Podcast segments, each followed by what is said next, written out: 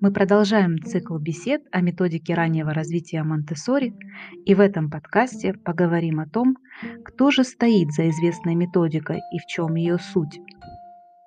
В свое время сама доктор Мария Монтессори не осознавала важность развития в дошкольные годы. Все произошло случайно, как пенициллин.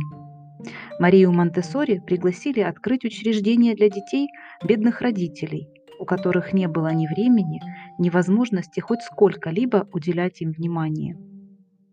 То, что произошло далее, она описывала как чудо.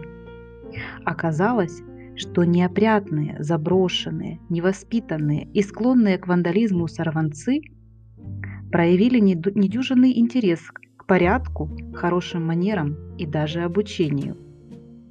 Стоило только уделить им внимание – и окружить интересными обучающими предметами.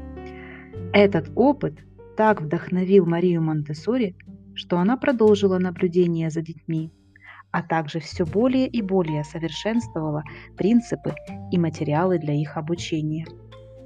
Увидев перемены в собственных детях, родители сами умоляли Марию Монтессори не бросать занятия, а также по возможности обучить детей чтению – когда и этот эксперимент удался, Мария Монтессори убедилась в важности раннего развития, а совершенствование своей методики стало делом всей ее жизни.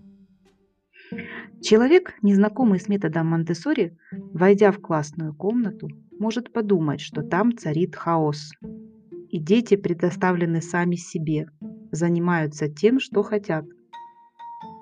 Однако в методике Монтессори Акцент как раз делается не на том, чтобы учитель постоянно вещал и обучал, навязывая знания и выводы.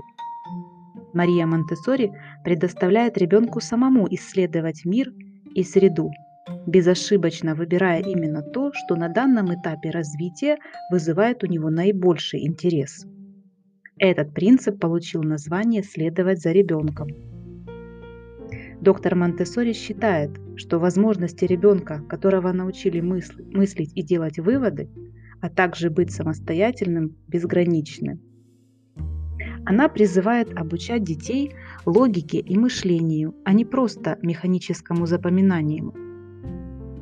Наряду с методой обучения важную роль в философии Монтессори играет нравственный подход, в центре которого уважение к ребенку как к личности – Поощряется развитие таких качеств, как честность, доброта, уважение к другим, аккуратность и бережливое отношение к вещам и окружающему миру.